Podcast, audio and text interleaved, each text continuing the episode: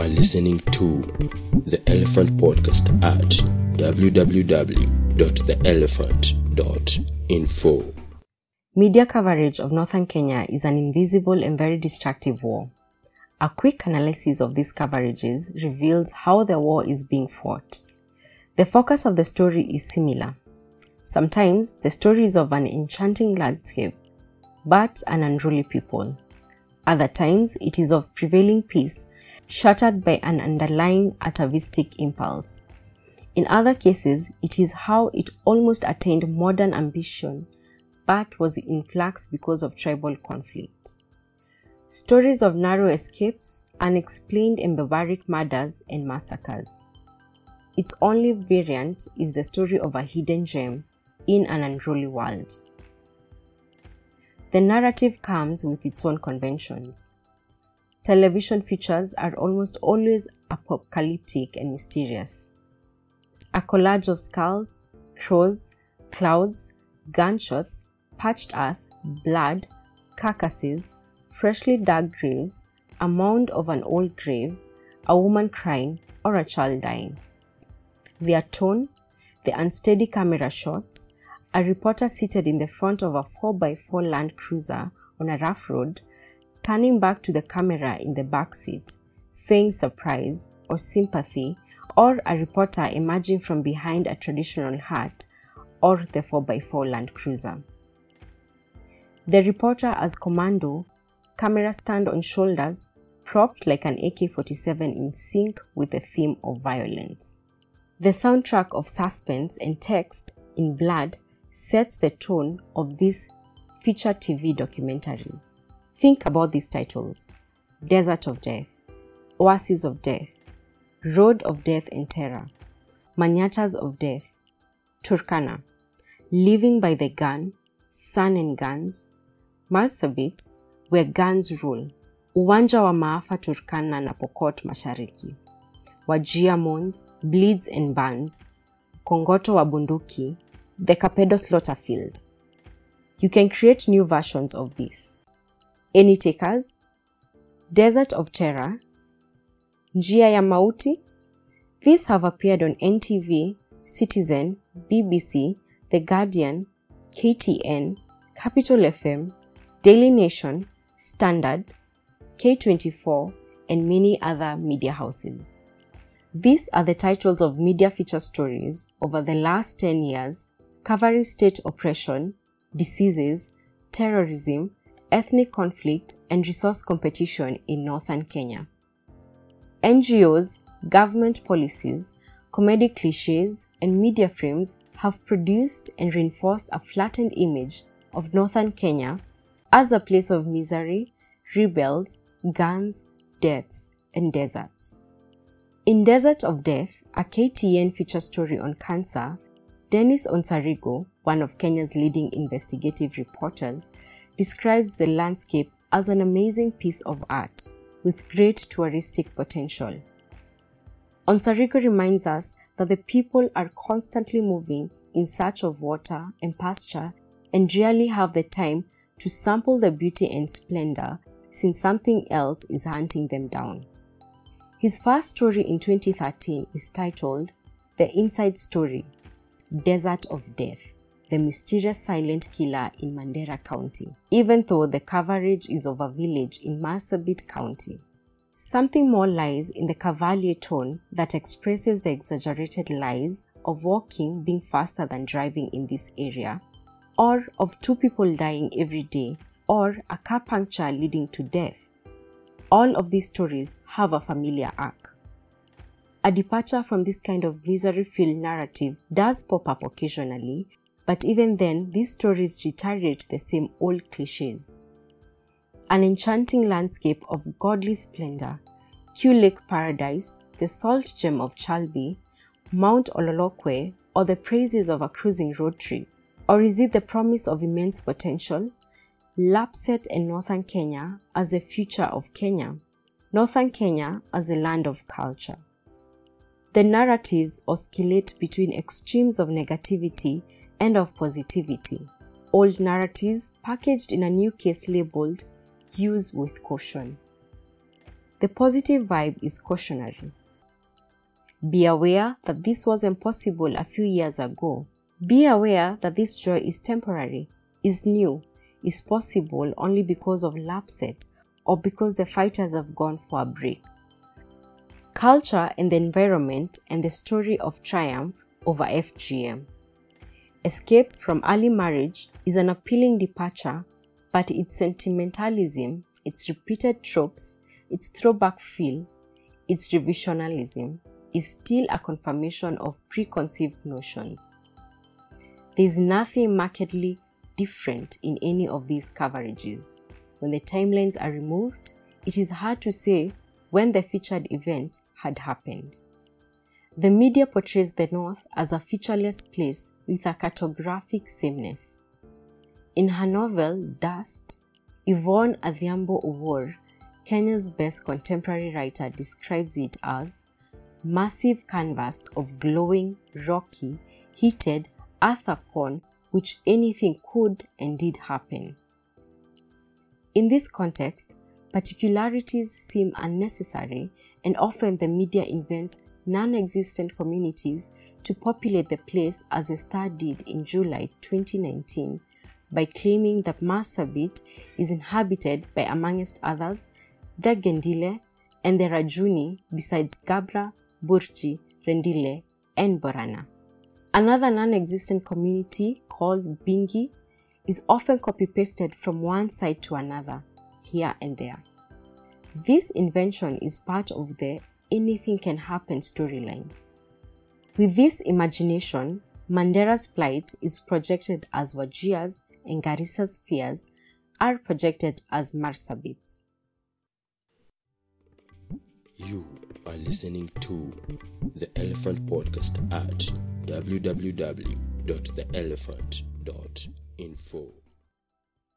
The cost of this violence at the Pastoralist Leadership Summit held in Garissa in March 2019, Ali Korane, the governor of Garissa County, stood up and spoke about how, while northern Kenya shared the threats of violent extremism with the rest of the country, for northern Kenya, there was also a more serious concern of not only the real threats but also of perception. While the rest of Kenya only suffers when there is an attack, we, northern Kenya, are always under pressure to fight perceptions of threats. The cost of this violence. At the Pastoralist Leadership Summit held in Garissa in March 2019, Ali Korane, the governor of Garissa County, stood up and spoke about how, while northern Kenya shared the threats of violent extremism with the rest of the country, for northern Kenya there was also a more serious concern of not only the real threats but also of perception. While the rest of Kenya only suffers when there is an attack, we, northern Kenya, are always under pressure to fight perceptions of threats even when there is no insecurity. Anyone who hears about the north of this country will feel an element of fear that those areas are not safe and secure for investment, for travel, for tourism, for trade. We have these perceptions which haunt us day and night. Ali Roba, the governor for Mandera County, was blunt with his disappointments. There are more people dying in Nairobi, Kisumu, Nakuru, and Eldoret from other criminal activities than there are people dying in Isiolo, Marsabit, Moyale, and Mandera from terror related activities, but the same approach as applied to northern Kenya is not being used. Proclamations of closing the border, removing all the teachers, asking all the doctors to leave never happens wherever terror attacks happens anywhere, but it will only happen in northern Kenya because of poor policies of government directed towards pastoral communities. This perceptual threat has been at work for a long time. In 2015, specialist doctors turned down job offers in Marsabit citing insecurity even when the county government told them we are ready to pay a salary of up to 500,000 shillings and provide decent housing. the then governor, Ukur Yatani, spoke about how wrong perceptions about insecurity in northern Kenya are to blame for the lack of interest. But these threats go further. The media simplification of stories on ethnic conflicts and their ignorance about who the players are and what the issues in contest are has meant that reporters use simplified explanations that often favor their informant's political needs. Belinda Straight, in her paper, Making Sense of Violence in the Badlands of Kenya, points out the effects of media effacements and media marginalization that contributes to what is effectively a war, however unintended, not on poverty, but on the poor and marginalized. In this paper, she discusses the media in relation to violence in northern Kenya, where media representations tend to focus on cultural stereotypes that tacitly legitimate ongoing violence by explaining it away as timeless and cultural. Belinda points out features that wave away violence in northern Kenya as routine, acceptable, dismissible, and forgettable. In The Forgotten People, a 1999 Human Rights Commission report, various media misdemeanors were pointed out. Many examples were curated on how media houses and journalists intentionally twist the truth, how acronyms are muddled, how place names are misplaced, how names of people are frequently misspelled. An example from the Daily Nation's Watchman column of 26 July 1999 illustrates this. And still on Matters Media, Sam Akwale points out the following variations on the name of our foreign minister, all of which have appeared at some time or another.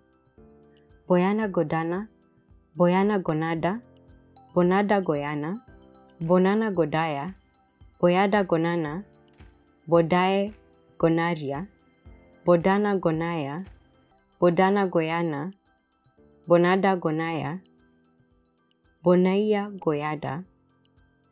Remember, colleagues everywhere, it's Bonaya Godana. The report concludes that these inexcusable errors indicate not only unfamiliarity with the areas but also disinterest, if not downright contempt. You are listening to the Elephant Podcast at www.theelephant.info.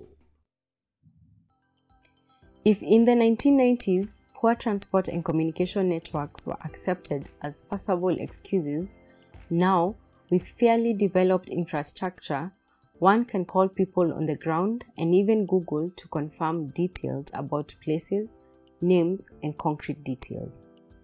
The persistence of the same mistakes indicates disinterest and deliberate simplification. All along, there has been something more at play. Disinterest and contempt are definitely in the mix, but the region has been flattened out and its complexity reduced. The foundation of this narrative lies in the British colonial era in Kenya. The British had fenced off the Northern Frontier District NFD and sat on it with no concrete vision of what they wanted. Gunther Schlee, in his book Identities on the Move, writes that the British wanted nothing, but they did not want to leave this nothing to anybody else. NFD, which comprised six districts, was conceived as a buffer zone against Empire Menelik's expansionism and later to fascist Italy's occupation of Ethiopia. NFD kept hostile imperial powers at a distance of 100 miles of semi desert away from the White Highlands, the Brooke-Bond tea plantations, and the Uganda Railway. In post colonial Kenya, NFD has grown beyond terra incognita into a mysterious place which Parselelo Kantai, in a book review for Chimurenga Chronic, says is an outer darkness that generates the ultimate fear absolute alienation. The North has never escaped or transcended this otherness. A permanent narrative has emerged over the years to keep it where it was.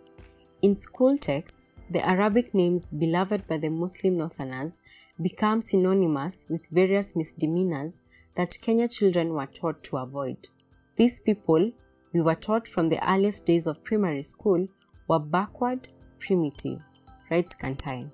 Jomo Kenyatta, the first president of the country who had dismissed the residents as herders by day and shifta by night, had authorized the military to unleash terror to tame the unruly people.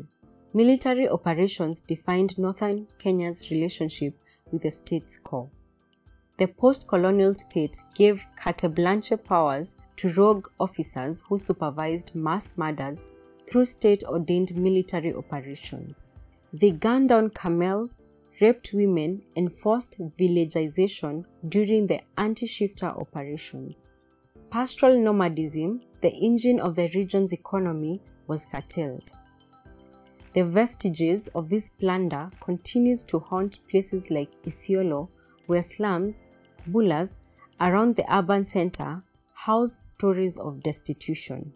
The Kenyan media, it seems from these stories, do not have any moral regrets. Such media practices as fidelity to authenticity, corroborations, timings, and context are disregarded with no professional consequences. The only fidelity they uphold is to the government and to the narrative. The combined assault on the already battered image of the North continues unabated. Even where communication has improved and roads have opened up, the hitherto unreachable areas like Moyale and Marsabit, the narrative persists, emerging again and again from the remission it occasionally sinks into. Conflicts are seasons of rehashing cliches of harvesting stereotypes, a season that gives one an opportunity to engrave the narrative, adding a personal voice to a script that is passed from one hand to another. These stories are repeatable props necessary to illustrate and embellish officialdom. These are the justifications to continue with draconian ways to continue vetting Northerners, to continue making it impossibly hard for Northern Kenya to progress fodder that reduces people to second hand subjects and often objects of state pity. The region is a canvas devoid of complexity. Events are inflated out of proportion in keeping with the narrative sustaining the tradition. The new post colonial elite have also inherited the colonialist fear about the place. A conflicting complexity has led to the adoption of a meta narrative that, according to Emery Roe, is in short the candidate for a new policy narrative that underwrites and stabilizes the assumptions for decision making on an issue whose current policy narratives are so conflicting as to paralyze decision making. Sessional paper number 10 was thus adopted as a safe gamble that allowed for northern Kenya to be branded the land of the shifta, where adverse government policy and propaganda or marshaled to justify the state's oppressive marginalization of the people. These ideas were sold on radios and in National Assembly chambers. These ideas have become the default and attendant discourse on northern Kenya. Meanwhile, the Kenyan media has continuously pilloried the North through freeze framing it as a region where nothing good can or does happen. Thank you for listening. Remember to catch our previous podcast on our website www.theelephant.info.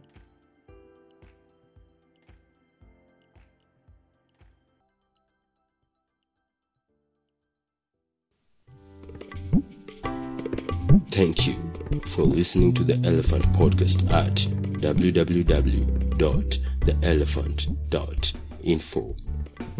Feel free to share your thoughts on this episode on Twitter at the Elephant Info.